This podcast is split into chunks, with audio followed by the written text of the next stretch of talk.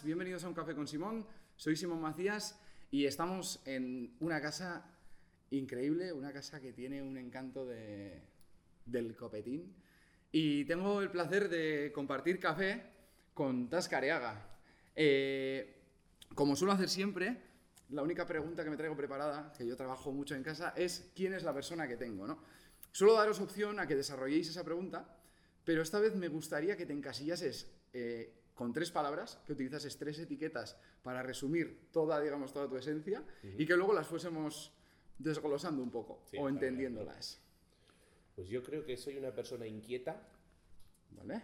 Bastante comprometida y muy disfrutón. Vale, esa, última me, gusta que tiene enganche, tiene enganche. Eh, ¿Dónde estamos? Porque esto es increíble. Estamos en una antigua iglesia del siglo XVI que, bueno, pues por diversos motivos eh, se abandonó hasta el punto de que se quedó en ruinas. Se cayó la cubierta y se quedó totalmente en ruinas. Entonces yo la compré en estado de ruina y la, junto a Carlos Armendia, el arquitecto, un arquitecto amigo mío, eh, la restauramos durante varios años y ahora es mi casa. ¿Y hace cuánto que, que comienza esta aventura? Pues justo ahora en noviembre hace cinco años. Yo la compré hace cinco años, a finales de noviembre de. Bueno, a mediados de noviembre de, del 16. ¿16? Sí. Vale. Del 16, entonces son seis. Bueno, hace cinco años creo que fue, o hace seis, ya he perdido la cuenta. Eh, la compré eh, hace eso y estuve, estuvimos tres años con una obra muy. Con, con la obra heavy, digamos, haciendo la cubierta, eh, haciendo el suelo, reforzando el campanario, las bóvedas y tal. Y desde entonces hasta ahora, pues ha habido mucho trabajo de, en el interior. Yo ya viviendo aquí, pues sigo haciendo sobre todo cosas en el jardín, que estaba un poco más desnudo, pues ahora mismo es lo que, lo que me estoy centrando. Ahora que llega el invierno, pues un poquito menos.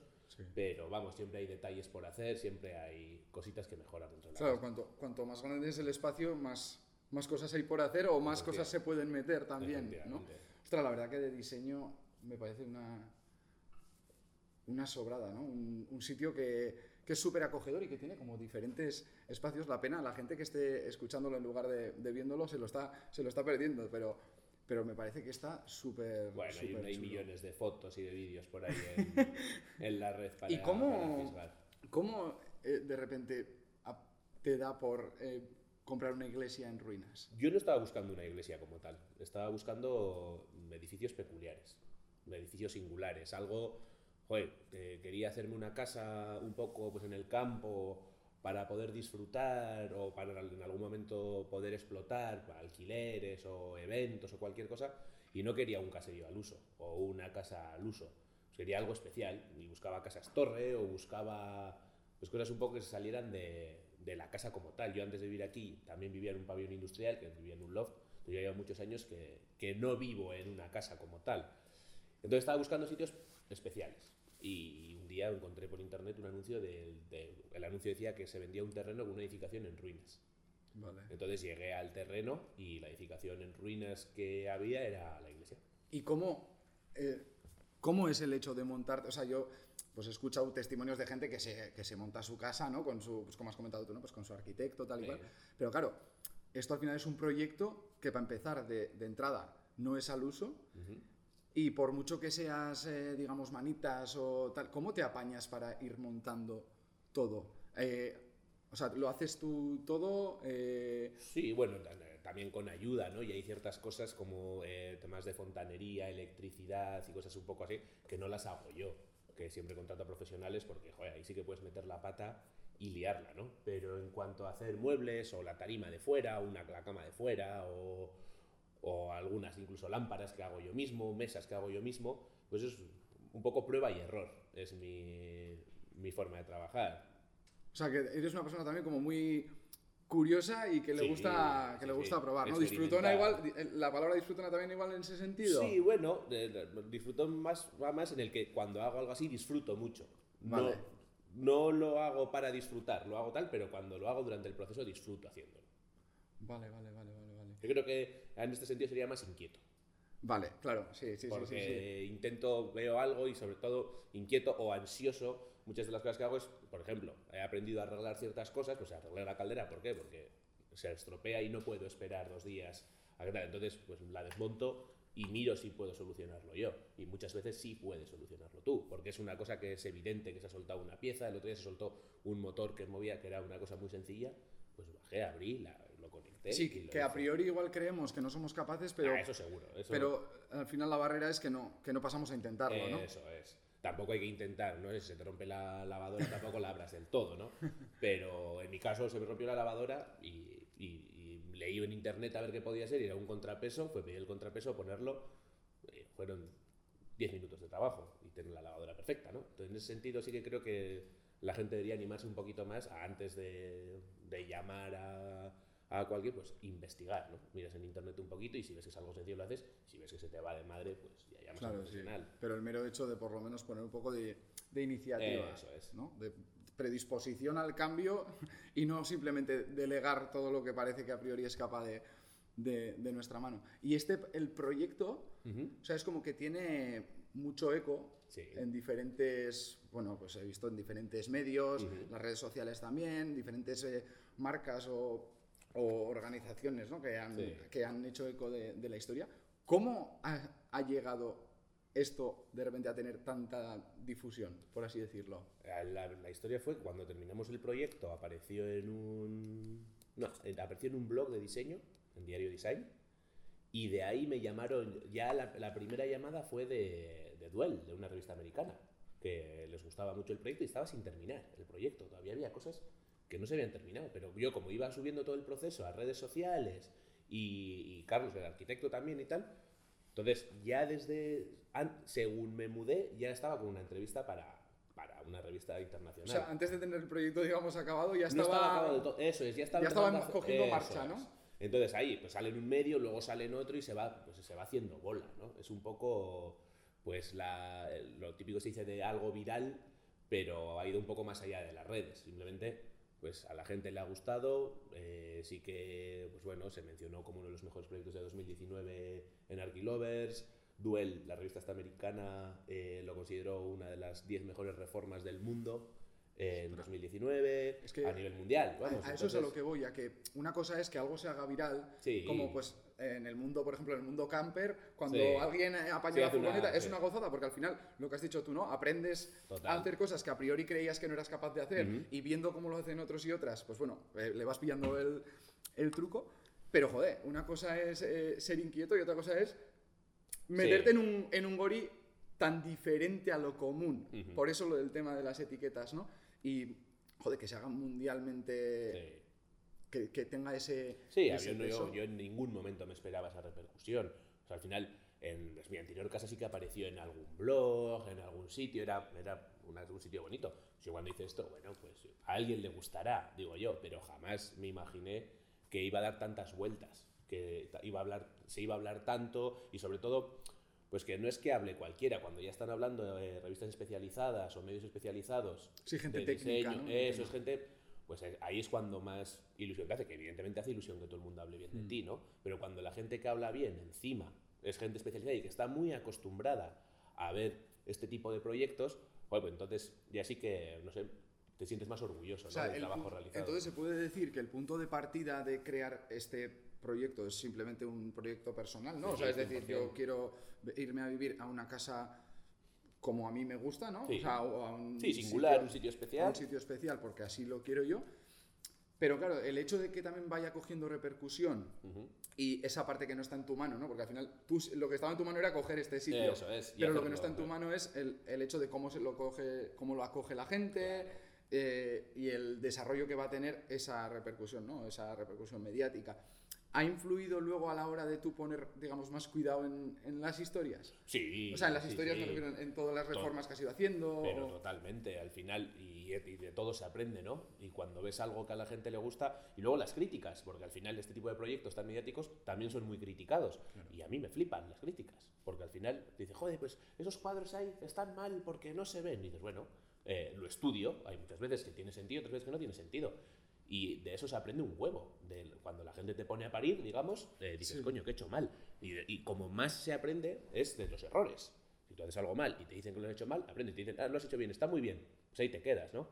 Y, y, por supuesto, a raíz de que esto ha aparecido en tantos sitios, pues tienes más cuidado y tienes y pones esto y, y- lo, lo, lo- lo intentas mimar más. De hecho, pues he ido cambiando mucho mobiliario, porque al principio la, la decoración inicial venía de mi anterior casa, que era un sitio industrial, no tenía nada que ver con Claro. esto. Pero yo tuve reciclé todos los muebles porque eran muebles buenos, entonces pues, con el tiempo esos muebles los he ido poniendo en otro sitio, los estoy guardando en un almacén y he ido poniendo muebles más, eh, más acordes a este espacio. Y eso todo es precisamente por eso, porque Sí, empiezas a tener sí. un poco más cuidado. Sí, sí, a ver, que está claro que a priori el hecho de cambiarte de, de localización no quiere decir que lo anterior no te valga para esta, ¿no? O sea, tú lo estás apañando todo, digamos, a tu gusto Sí. y estás viendo que ese gusto tuyo lo comparte mucha otra gente Eso y es. que tiene un desarrollo. Claro. ¿no? Y dentro de las zonas que tiene la casa.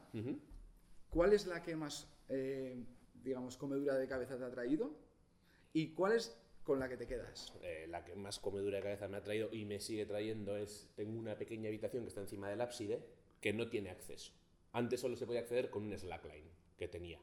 Y Vale. vas haciendo equilibrio para llegar directamente, pero al final el slackline se lo quité porque visualmente me molestaba mucho, era una raya aquí en medio de la cubierta que me gusta como está, y luego que a pesar de que iba con arneses, doble seguridad y tal, pues siempre hay un peligro, ¿no? Que Sí. haya un accidente, entonces decidí quitarlo. Y ahora mismo tengo una habitación ahí arriba a la que no se puede acceder. Y estoy pensando, pues tengo varias ideas, como hacer un rocódromo, hacer un elevador, hacer ciertas cosas para acceder, que es un espacio muy pequeñito, pero es un espacio bastante curioso porque está justo encima del ábside y tiene un, un velux a don- donde, que te da vista a todo, todo el valle, digamos. Y eso es lo que, sin duda alguna, más dolores de cabeza me está dando eh, del espacio. Lo que más dolores de cabeza me ha dado del proyecto es la burocracia. Eso te iba a preguntar, porque Eso sin duda. una cosa es, ya, ya a priori choca, ¿no? El hecho de, joder, es una iglesia, por mucho que esté en ruinas, es una iglesia. Eh, que una iglesia esté, esté funcional, vale, hasta ahí todo correcto, ¿no? La gente entra, Sí. tal, va y se va. Pero otra cosa es poder vivir en ella, o sea, hacerla habitable. Sí. Porque al final es un espacio diáfano, es un espacio muy amplio, eh, no, no hay puertas. Sí. eh, ¿Cómo se gestiona todo eso? O sea, Bueno, que- eso es da- pensar. eh, burocráticamente es un lío. Porque al final tienes que pelearte con cultura, tienes que pelearte con. Bueno, pelearte. Tienes que Sí. gestionar cosas con cultura, gestionar cosas con el obispado, gestionar cosas con el ayuntamiento. En ese sentido, el ayuntamiento era el primer interesado en que el proyecto saliera adelante. Entonces no me han puesto palos en las ruedas. He, hecho, he tenido que hacer todo como cualquiera, licencias, tal, que no me han, no me han regalado nada, digamos Sí. pero eh, sí que ha habido un apoyo desde el ayuntamiento, que me han facilitado, oye, pues esto ha ido tal, y ya antes de que yo la comprara, ya el ayuntamiento había hecho una solicitud para el cambio de uso. Vale. Entonces yo cuando la compro ya tiene un- una solicitud de cambio de uso a vivienda. Y dentro de las normas del ayuntamiento ya aparece como una vivienda. Entonces eso facilita mucho. Si no hubiera estado hecho eso, ese, ese trámite hecho, hubiera sido aún más complicado. Claro. Pero bueno, para que te hagas una idea, a día de hoy, que a- al principio ya estoy dudando si fue hace 5 o 6 años, eh, estoy ahora terminando los últimos papeles para que en el registro eh, conste como vivienda, porque ya el ayuntamiento es vivienda, yo estoy empadronado aquí, eh, ya está Sí, toda la licencia, viene el arquitecto, todo, todo, pero eh, ahora hay que hacer un cambio en el registro, entonces hay que ir al notario, cambiar las, cambiar las escrituras y tal. Y ahora mismo estoy con ese proceso que me falta el certificado energético, que es algo que yo no había tenido en cuenta, pero el certificado energético para mí no me, no me soluciona nada. Sí, Y me lo dijeron en la notaría, falta el certificado energético. Y ya estamos, hemos pedido eso, nos falta el papel de gobierno con el certificado energético, y con eso ya por fin se- espero que se terminaría todo el proceso. Vale. Y tiene un componente, digamos, eh, artístico de origen. O sea, de base, eh, como has comentado, es un proyecto tuyo, ¿no? Sí. O sea, es yo me he montado mi casa. eh, pero ¿tiene algún componente artístico? Todo lo que has ido creando eh, pues en tu anterior eh, vivienda, en esta. ¿Tienes Sí, alguna vamos. relación con el.? Yo y cualquier creativo, ¿no? Eh, al final, sí que es cierto, cuando diseñas un espacio, el espacio tiene que ser útil. Eso es lo primero. Pero también tiene que ser un sitio especial, también tiene que ser un sitio que inspire. Y eso, pues para mí sí que tiene un componente artístico muy importante. Eh, como tal, esto, una obra de arte, pues hay, hay gente que me lo ha preguntado. Eh, ¿Qué es? ¿Una casa o una obra de arte? Es una, lo primero es una casa. Sí, a nivel, a nivel funcional es Eso un sitio donde es, es vivo. una ¿no? casa, tiene la cocina, tiene el sofá, yo duermo aquí todas las noches, eh, tomo aquí Sí. el café de todos los días. eh, entonces es un sitio muy funcional. Pero sí que es cierto que hay un componente artístico, que sí que hay unas ideas, un desarrollo, eh, pero yo creo que no es una cosa de este edificio o de este proyecto, sino en general. Cualquier interiorista o arquitecto tiene Sí, que, que verlo tú- desde un punto artístico, Eso aparte es. de funcional. Sí, que tú de sea base al final, tú de base al final estás plasmando parte de, de tu esencia, o sea, de, de esa parte creativa tuya en, en aquello en aquello que haces. Sí. ¿no? Sí, lo que sí que considero de este proyecto, en mi caso, es que es una cosa muy personal. Es una cosa que ha salido muy de mí, eh, en el sentido de que los muebles los he elegido yo uno a uno, los cuadros son de, o los he pintado yo, las fotos las he hecho yo, o son artistas que son amigos míos, no conocidos, amigos. Eh, hay muebles que eran de mi tatarabuela, muebles que eran de mi familia de toda la vida, muebles que he hecho yo con mis manos y luego piezas de diseño. Piezas que son pues especiales, estas sillas son de los años 50, eh, y cada piececita no es, bueno, eh, voy al catálogo, elijo Sí, este me gusta, 45. este también. no, lleva un proceso y de hecho se va cambiando, porque cuando introduzco una pieza dentro de casa, uno es, ah, porque sí, esta es bonita, eh, la compro. No, eh, es una cosa, eh, cada cosita que meto la busco, lo pienso mucho, porque quiero que si hay un cambio sea una cosa muy especial. Vale, vale. O sea, sí, yo es que lo que sí que veo es que son como diferentes eh, zonas Ujú. que pueden evocar eh, diferentes momentos del día, ¿no? Diferentes modos de Sí. estar en el día, pero, o sea, que por separado tienen sentido, ¿no? Pues Sí. este sitio para tomar el café con el ventalán, con las vistas, el- la habitación que has, que Sí. has comentado, ¿no? La zona de la cocina y tal, pero que luego todas empastan. Entonces, por mucho que un elemento, como puede ser esta silla, quede para este encuadre súper bien, Ujú. tiene que mantener una concordancia. O sea, tú Sí. también te tienes que saber adaptar también a Sí. todo lo que te pide el, Sí, el espacio. espacio. Sí, de hecho, eh, cuando muchas veces me preguntan cuál es tu sitio favorito, bueno, tengo mis spots, ¿no? Que me gustan, pero eh, lo que me gusta es el conjunto.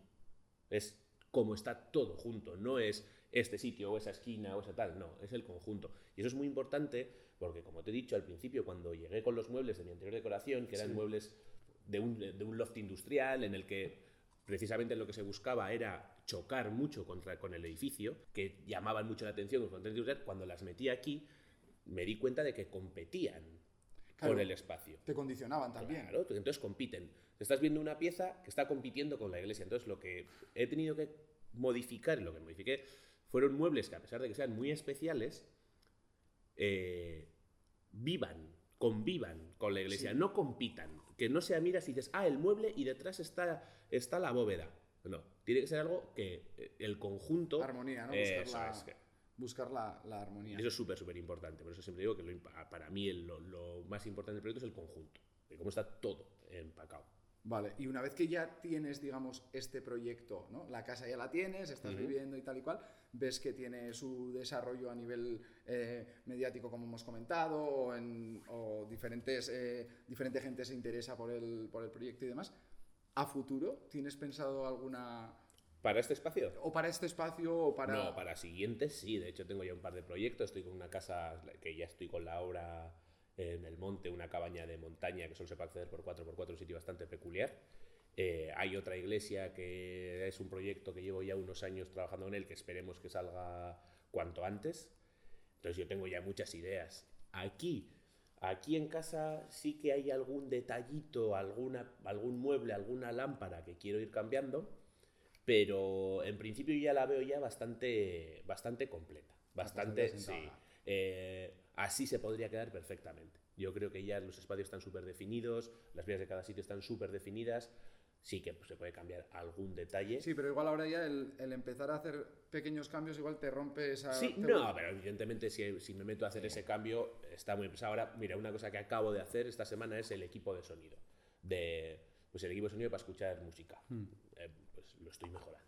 Entonces eso al final es un- ya empieza, empiezas a, a- a buscar más la experiencia que el lugar. Entonces, bueno, ya está todo ok. Pues ahora que voy a hacer el equipo de música, que tenía un buen equipo de música, vamos a mejorarlo.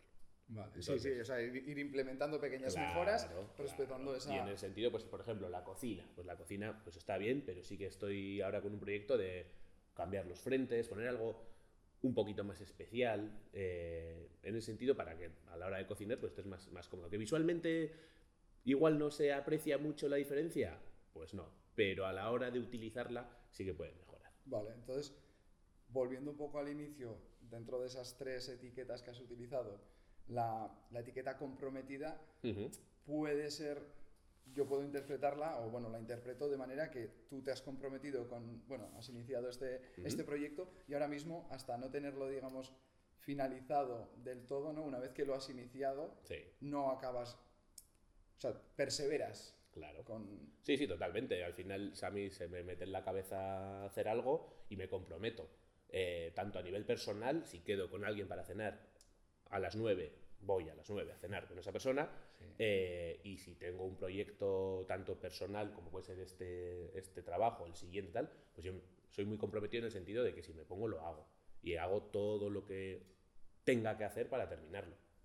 ¿Y de dónde viene esa, digamos, esa singularidad? O sea, el hecho de que hayas, no es casualidad, eh, como comentamos, el hecho de que estés viviendo en este sitio y que previamente hayas estado en, en, en una vivienda también diferente al, a, lo común, por así decirlo, que habría que redefinir qué es eso común, ¿no? Eso es. O sea, pero obviando ¿no? esa, esa parte políticamente correcta, ¿de dónde viene esta inquietud? Bueno, yo creo que es la vida te lleva a esto, ¿no? Eh, desde tus amistades de pequeño hasta tu familia. Yo vengo de un entorno familiar muy peculiar. Eh, mis padres, bueno, eran hippies. Eh, yo nací en Venezuela, no nací aquí, luego ya volvimos mi familia era una familia la, la más común, entonces al final eh, yo dentro del cole era el bicho raro, en vez de jugar a fútbol patinaba, eh, en vez de escuchar la música escuchaba, escuchaba otra. Y eso te hace juntarte con gente que son, pues eso, un poco outsiders como tú, y eso se va haciendo bola. Si tú desde los 10 años, en vez de ir a entrenar a fútbol, vas al skatepark y estás patinando con tu gente con los mayores y en el skatepark, pues el, que patina toca la guitarra en un grupo de punk rock, el otro hace tal, el otro va a estudiar bellas artes, el otro va tal, pues eso se va haciendo bola. Y como a mí eso me ha tocado desde muy pequeñito, eh, pues vas pensando de una manera diferente, como un poco fuera de outside the box, ¿no? Eso, sí, sí, sí, o sea, completamente de acuerdo con ello. Simplemente era por el... O sea, yo sé que hay mucha gente que al final esto le choca a nivel eh, visual le puede estar chocando, pero hay otra gente que cogeré y dirá, o sea, pero como no entiendo, o sea, eh, no es eh, urbanita, no, está en un sitio pues fuera de la ciudad y aparte, una iglesia, qué necesidad, ¿no? Entonces, a toda esa gente que igual, o sea, yo en sí soy profe y al final pues lidio también con, con esos estereotipos. Y ves cómo hay críos y crías que compran los cánones que se les venden desde casa, desde la tele, desde los medios de comunicación, desde también otros profesores, ¿no? Porque al final no dejamos de ser referentes, ¿no? O sea, al final es una Influencers de verdad. es un poco lo, que hemos dicho, ¿no? O sea, buscar inspirar algo, ¿no? ¿Qué le dirías a toda esa gente que se siente diferente, pero se ata a los cánones de, o, a las etiquetas que, que impone la, digamos, la sociedad. No, pues que no se ate, que se deje llevar, ¿no? Eh, a ver, en la vida tienes que dejar llevar con los pies en la tierra. Tampoco, ah, no, es que ahora mismo quiero, solo quiero ser artista y solo voy a pintar. Ya, no, pero es que no pintas bien. Entonces, piensa un poco cuáles son tus capacidades, pero hoy en día yo creo que es mucho más fácil, además, fíjate, porque eh, es más fácil llegar a gente diferente que está lejos de ti. Antes, bueno, no sé, vivías en un pueblo, vivías en un pueblo, y en el pueblo éramos pocos. Entonces, si ya de pocos eh, somos una minoría, pues era muy complicado. Pero hoy en día es mucho más fácil. Y en ese sentido, haz lo que te dé la gana en la vida. Mientras no molestes al de al lado, haz lo que te, lo que salga a los cojones. Claro, antes sí que es cierto que no había esta exposición mediática, no había redes sociales, no había tal y cual.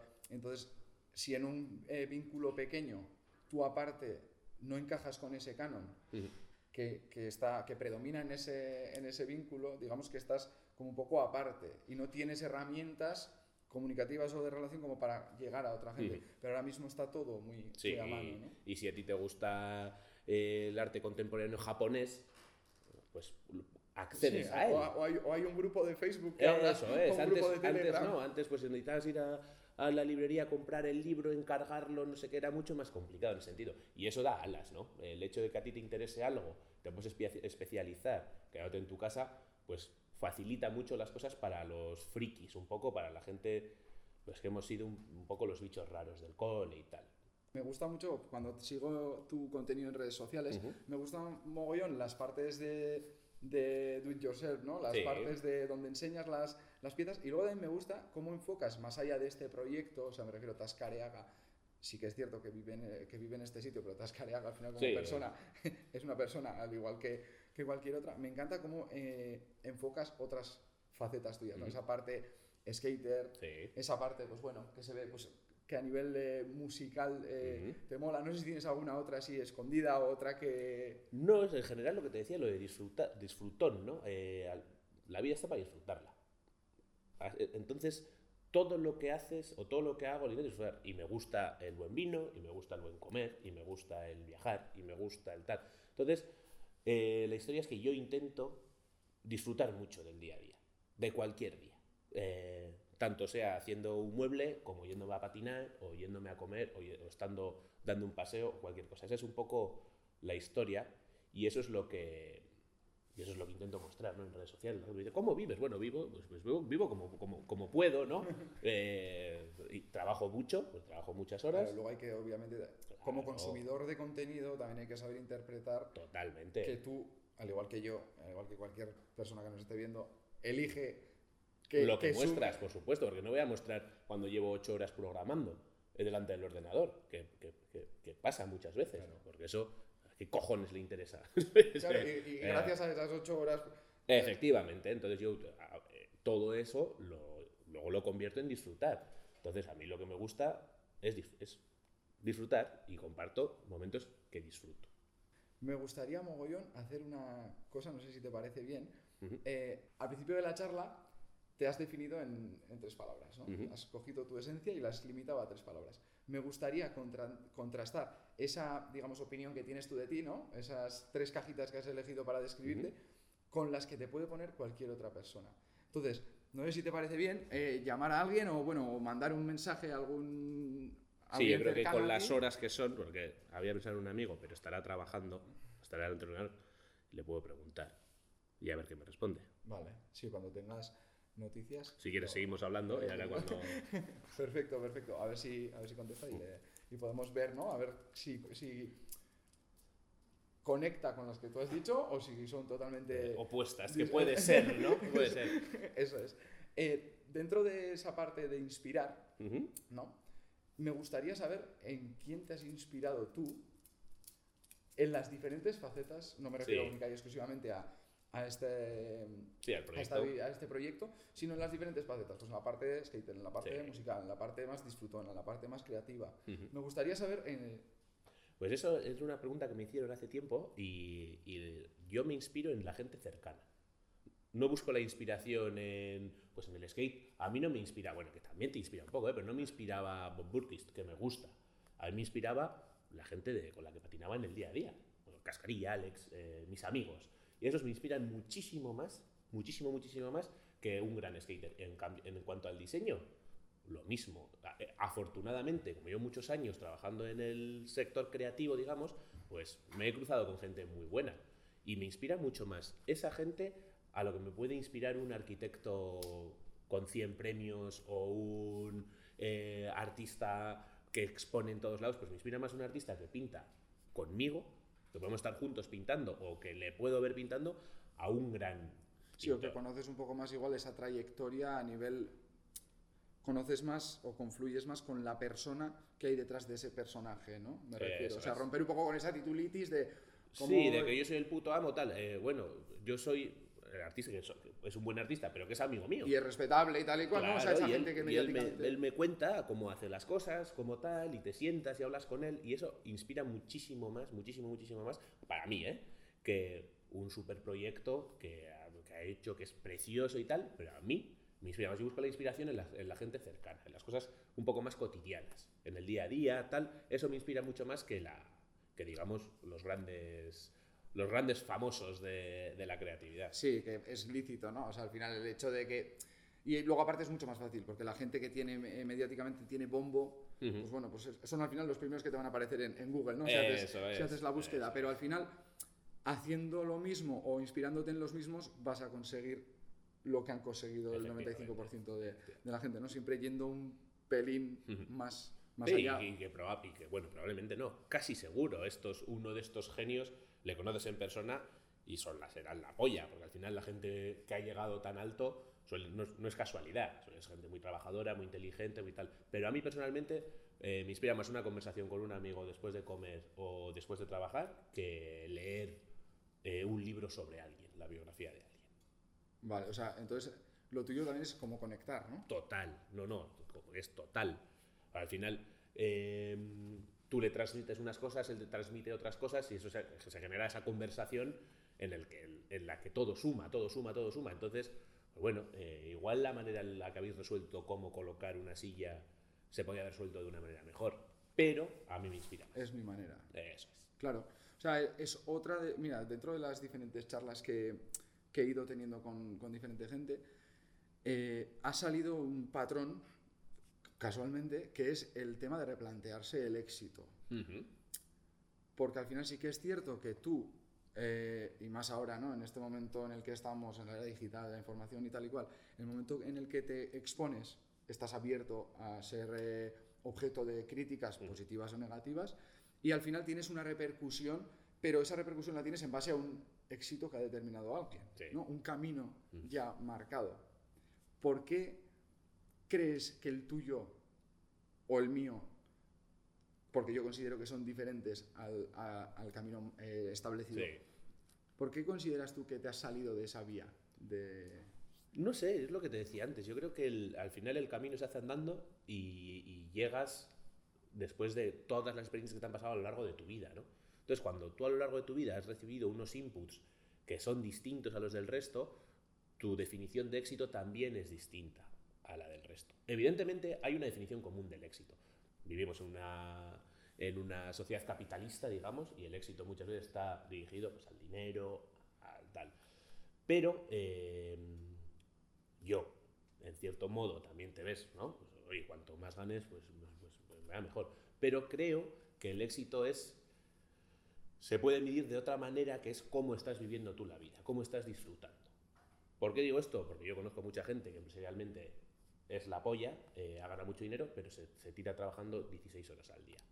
No conoce a su familia, no tal. Y para mí el éxito no va por ahí. El éxito va más en disfrutar, que es lo que hablábamos antes, el día a día haciendo cualquier cosa. Y da igual que sea lunes, martes, miércoles, jueves, viernes, sábado, domingo. Cuando hay que trabajar, que estoy comprometido, se trabaja, pero en cuanto te puedes salir de eso, te das un paseo por el monte, te vas tal. Y para mí eso es tener éxito. Sí, que más es más y mejor es mejor. y muchas veces confundimos cantidad con, con, calidad o con disfrute ¿no? de, eso de, de, eso mismo. Creo que te ha llegado, he visto ahí que, que, salía, no sé si te habrá contestado. Sí, no ha sido muy. No, se ha explayado mucho, pero me ha dicho las tres palabras. Dice creativo, generoso y ecuánime. Creativo, bueno, la creativa Sí. Parece que. Sí, a ver, sí que es cierto que esto es una. es algo desde fuera, ¿no? Como, como, me ven, como me puede ver alguien desde fuera y yo lo estoy viendo como lo veo desde dentro. Yo no me puedo. no me podría definir a mí mismo como generoso. Sería una cosa un poco complicada. sí, esa, esa, eh, yo soy generoso. Sí, esa falsa humildad. sí, em, entonces, bueno, pues. ¿Y por qué crees que ha dicho ecuánime? Pues no tengo ni idea, no sé no, no, no, no, le, no le voy a dar muchas vueltas. a mí al final lo que me, me gusta es el, el, ver cómo me veo yo y el replantearme, hacer reset. Sí, y replantearme. Sí, pero es algo, entiendo perfectamente, pero así, tan en, en directo en el momento, pues son cosas que hay que procesar, ¿no? Y pensar un poco, que me, en realidad me, gusta, me parece la persona que me lo ha dicho me quiere bien. Entonces. Eh, sí, sabes, sabes de dónde. O sea, sabes de quién viene y la relevancia que tiene. Eso es, una persona que me conoce mucho, que hemos pasado muchas cosas juntos y bueno, pues tengo muy en cuenta lo que me ha dicho. Qué guay. Oye, pues me gustaría dar por finalizada esta charla, este ratico que hemos compartido, agradeciendo ante todo tu predisposición, la invitación, las facilidades que nos, que nos has puesto y, y, bueno, dejando claro un poco también ¿no? a la gente que pueda estar eh, consumiendo este, este contenido, que hay vida más allá de lo, de lo estándar, hay vida más allá de lo, de lo establecido y que siempre es buen momento para dar ese primer paso y empezar a hacer el... Sí, no, pues eso. Tampoco es dar el paso, no, yo soy, yo soy ingeniero, soy consultor y mañana me hago artista. No, pues ya, pues vas dando pasitos, ¿no? Tampoco es cuestión de cambiar tu vida de, la noche a la mañana. Relativizar, o sea, una cosa es querer el cambio y otra cosa es que ese cambio sea posible De, un, de, un, momento a otro, ¿no? Porque aunque a priori, eh, más aún en esta, en esta época en la que vivimos, todo es inmediato, todo es muy pomposo, muy grande, muy mm. bonito, muy tal, pero no se consigue de un momento a otro. Es, totalmente, todo lleva un proceso. Moverse un poco en, en, los grises. Oye, pues te quería agradecer muchísimo este, este rato y que estoy seguro de que compartiremos algún otro más y que estaremos pendientes de lo que vas subiendo a, con los diferentes proyectos. Muchas, gracias.